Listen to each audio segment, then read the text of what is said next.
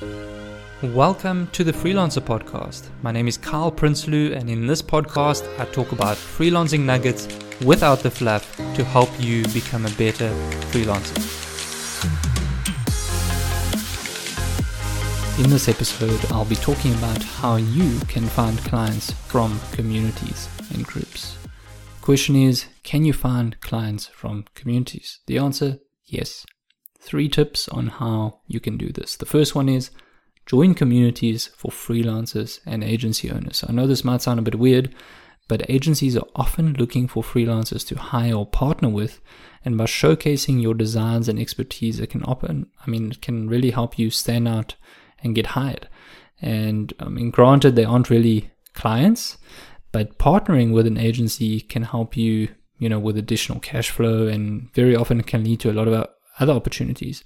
The other thing is freelancers partnering with other freelancers. You'll be amazed. I mean, some guy might get a lead, you know, and the lead says, Hey, can you do this and that? And be like, No. But he might know someone in the community, ask him, maybe make a referral commission or something like that. So there's a lot of collaboration going on. And I know that, for example, in my community, the Freelance X community, there are many members collaborating together, uh, agencies hiring freelancers and that type of stuff. So it's really, really awesome to see. Second one, join groups for business owners or your ideal client. So if it's a group for dentists, uh, the, I mean, the chances are you're not going to get accepted. Uh, but if it's a group for business owners or networking group, uh, that is ideal. And it's important to, very, very important to have the mindset here. So a lot of people might have the perspective, okay, cool, I joined the group, I joined the community, now what? Uh, look, clients won't just come to you. you need to share helpful and valuable information so that it appeals to the business owners.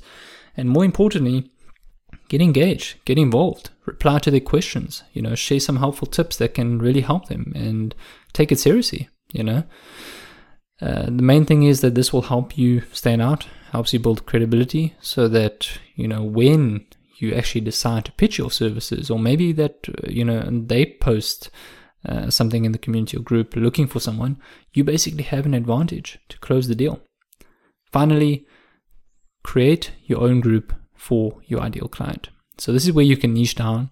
You can create a group for your desired niche, let's say like dentists, as I mentioned earlier, or maybe you can be a bit more general and focus on, let's say, small business owners in X city, or just keep it broad.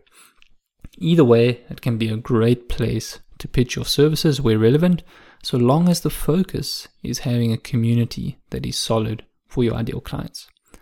So when I'm talking about all these communities, which platforms am I talking about? I'm mainly talking about Facebook and LinkedIn. Very important to note that this approach and strategy is very much a medium to long term approach. So don't expect that you're going to get clients in the first month.